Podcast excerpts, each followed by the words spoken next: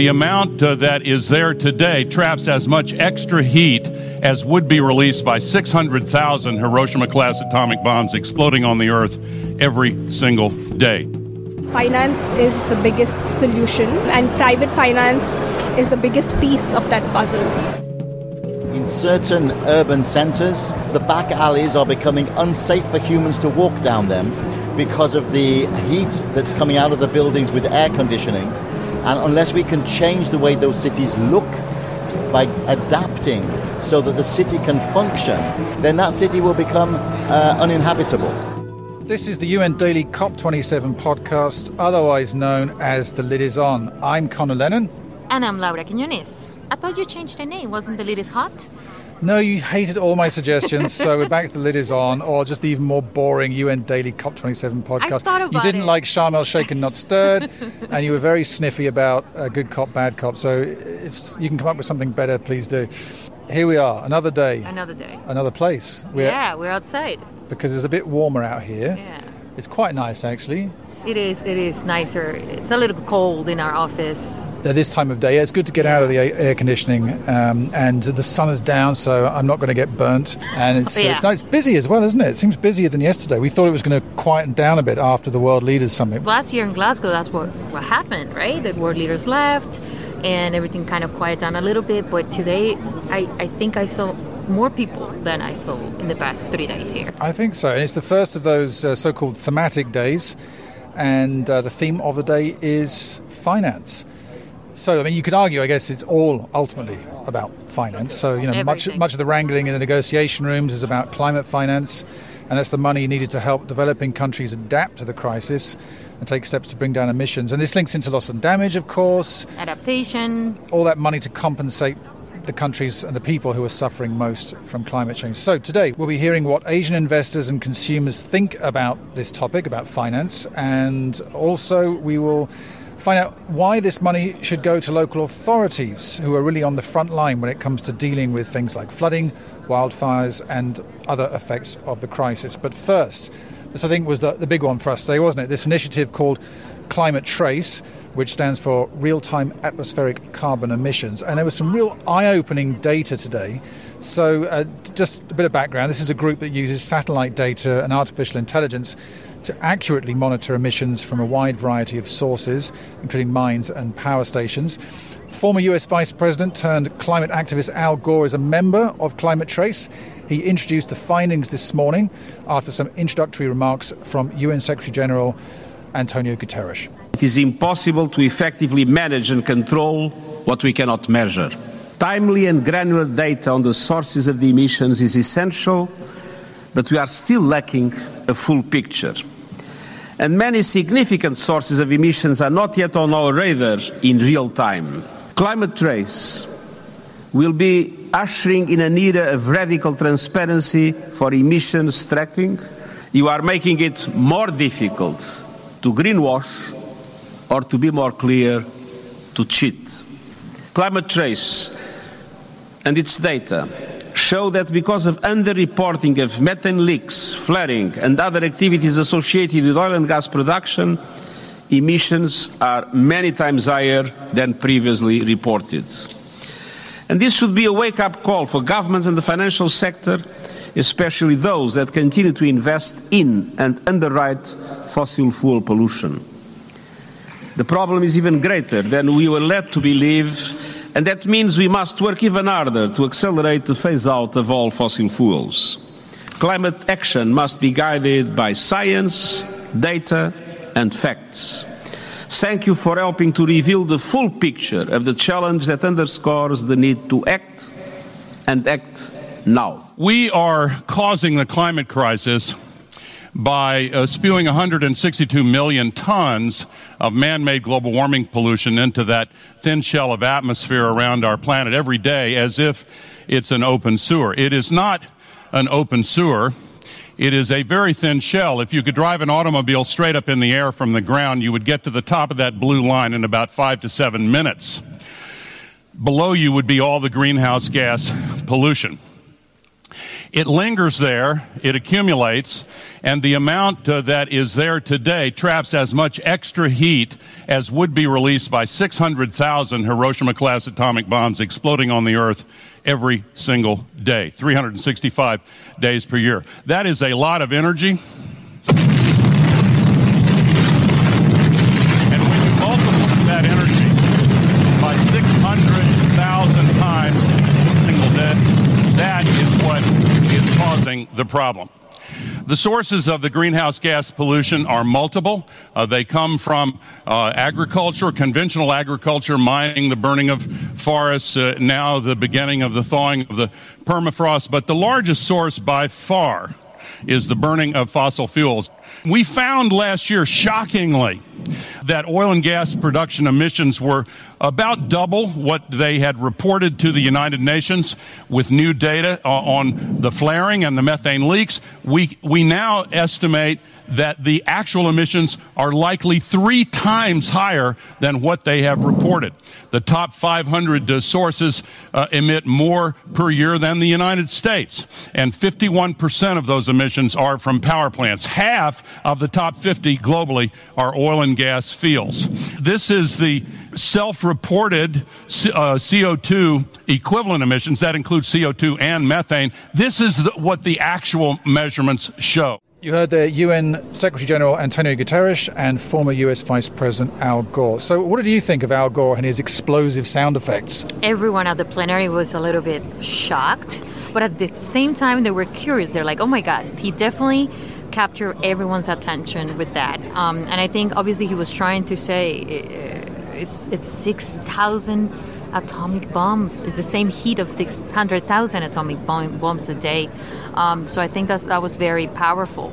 The tool itself, it, it's like, I think is groundbreaking in the sense that uh, we're using technology to actually see how much um, it's not about countries, it's about individual uh, companies. Power stations, uh, there were all kinds of things, weren't there? And, and yeah. it shows you what kind of emissions, and, and it's very accurate. It's taking, aggregating data from all these satellites. And greenwashing popped up again. This was a, a, buzzword from yesterday because both the Secretary General and Al Gore said that it, it's harder to cheat. It's harder to make these greenwashing statements because anyone looking at this website can see exactly what the emissions are, and they're much higher than we've been told. Yeah, a lot higher. And a lot of these, uh, for example, these net zero pledges ha- hadn't talked about like how much methane uh, they were also producing on top of the carbon. Uh, so when you see the map, the, the methane just adds so much more emissions and so much more heat to our atmosphere, which Al Gore said something really beautiful uh, this morning. And it was that um, the, the the atmosphere is so thin that we think we think it's like huge, but you know, it's so thin that you could you could go across it with a car in eight minutes. It's a good tool for negotiators because it allows them to see exactly in what region, in what country, in what city the emissions are, are most powerful and most dangerous, and then they can decide where they're going to direct this finance to mitigate those emissions. So it does all, again, link back to finance. It can be tricky to talk about the subject with, without getting technical. Very quickly it gets technical, but it is, it's technical, it's complicated, especially when you get into the details. I was lucky enough, though, to speak to two experts who were able to quite clearly explain some aspects of the different challenges involved, and it was very illuminating. Let's start with Anjali Viswamohanan. She's the policy director at the Asia Investor Group on Climate Change, which creates awareness among Asian asset owners and financial institutions about the risks and opportunities associated with climate change and low carbon investing. The region is one of the worst affected by climate shocks. Think of the Pakistan floods, for example. But many Asian countries are still relying on coal to fuel power stations. And I spoke to her about the level of awareness that people in Asian countries have about the climate emergency and the challenges involved in convincing the public and private sector to move to a low carbon economy a lot of the major cities in Asia that people are living in are becoming unlivable. So, for example, in Indonesia, they're shifting the capital from Jakarta because you never know. I mean, in a few years, if there is not enough action, that entire land could be submerged in water, which is which is the case for many major cities in India, including uh, Mumbai, Delhi, and a lot of other cities all over Asia. Uh, these are sort of uh, real uh, threats that people are talking about they're worried about, and this needs to translate into action from governments, from financial institutions, from all stakeholders that are able to do something about it. And investors are a very big part of that puzzle because, as you'd see in conversations around climate, finance is the biggest uh, solution, and that it's basically what can propel action everywhere. Um, and private finance uh, is is the biggest piece of that puzzle uh, governments, uh, international organizations, everyone is sort of working together to find tools that could bring in private finance. And investors as well are working and coordinating together with governments to find these solutions that could make the flow of finance easier from both sides. And yet, Asia was singled out by the Secretary General as, uh, as a region of the world which is still uh, seeing coal as an important fuel source. Uh, why do you think that is? I think Asia as a region contains some of the largest emerging economies currently. Uh, and, and these countries are forced to uh, deal with competing priorities right now, which includes both uh, development needs but then also transition, uh, transition needs, developing a transition plan and acting on it these countries have invested a large amount of money um, and their economy is largely invested in coal right now. So it will take some time for these countries to transition out of it, which is why there is a fear to commit at a global level on, on fossil fuel transition. But there are ways to sort of move around it. So with the G20, the conversation in Indonesia has largely been about early coal phase out which would mean that there needs to be both public and private money that goes into early coal phase out transactions, which would mean that it, it, that shouldn't be a cost that these governments have to take on themselves. Because as you see in a lot of these emerging economy cases, these governments or these countries are not responsible for where the world is at right now in terms of emissions. So they should not be forced to bear the brunt of the finance that needs to go into uh, you know transitioning these projects out because they it, at the end of the day they are balancing a lot of competing priorities and the only thing that could sort of speed up that process is climate finance. So you'd agree that uh, there does need to be a much faster movement of capital from the richer countries which have been responsible for, for this to developing economies? Exactly. Even if those developing economies are now also uh, polluting more as they develop Yes, because at the end of the day, every country wants to be a developed nation. They want to be able to give their citizens the access that the rest of the world has access to right now, and and all of these are competing priorities. And if you don't have access to finance, you're not going to be able to balance all of these competing priorities simultaneously. So money that needs to go into uh, mitigation, adaptation, loss and damage needs to come through international climate finance support and I think that is the the biggest topic of the of COP27 as well. And I hope there is a lot of traction on it in terms of commitment. The 100 billion goal that was announced uh, in 2015 is is not enough, uh, and the more that we delay on you know ensuring that this flow of finance is there, the higher this amount grows because every year uh, the physical risks increase. So that that pool of money that these countries need to combat uh, both mitigation and adaptation will also increase. Uh, so climate finance is, is, the, is the need uh, of the day. That's Anjali Viswamohanan from the Asia Investor Group on climate change on the importance of getting finance for adapting to the climate crisis and cutting emissions to developing countries. But there is, of course, a question mark over where exactly that money should go. And it's a key argument within this loss and damage debate that's shaping up to be one of the big stories of this COP. David Jackson is the Director of Local Government Finance at the UN Capital Development Fund. Actually, in a previous role, he was responsible for that nice park next to the London Eye on the South Bank. He told me that the money needs to go to the local authorities who need it most, not necessarily to national governments. All climate adaptation is inherently local, local governments and local institutions are those who have the mandate and the responsibilities to deal with what needs to be done to make your life safer, to adapt so we can deal with the 1.5 degree change in global temperatures which is coming, sadly. Therefore, adaptation finance should be local finance, not finance for global or national institutions that have regulatory functions but not implementation functions. And is this being widely understood amongst all the partners who are here, the, the member states, negotiators? Because we're talking big picture here, aren't we, at COP? We're talking about adaptation means getting the finance to the places that need it, to the countries that need it, which is, well, pretty much all countries, not just developing countries now. Is it widely understood that this money has to be distributed at a local level? No, sadly not. And the reason is that the negotiators at COP are essentially uh, national ministers, people from national governments, and their outlook is essentially sovereign. It's focused on mitigation, and it's all a, a, a, lot of it is about greenhouse gas emissions and whether we need or don't need fossil fuels for our national development paths.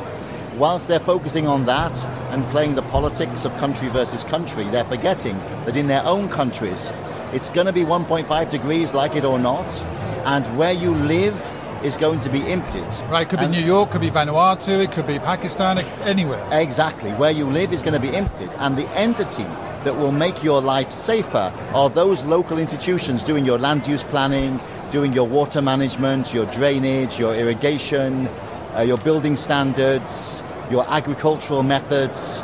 These are local institutions, and that's where the money has to go for the adaptation. Okay, so let's be clear. Even if we, we talk about 1.5, keeping 1.5 alive, but 1.5 degrees rise in global temperature is still going to be catastrophic for many, many people.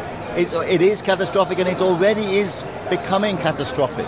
We just need to look at the fires, the flooding, and the changes that are happening around us. It's catastrophic in particular for certain parts of the world, uh, urban and rural, and we're already seeing climate migration. Certain parts of the world are becoming uninhabitable unless serious adaptation is taking place.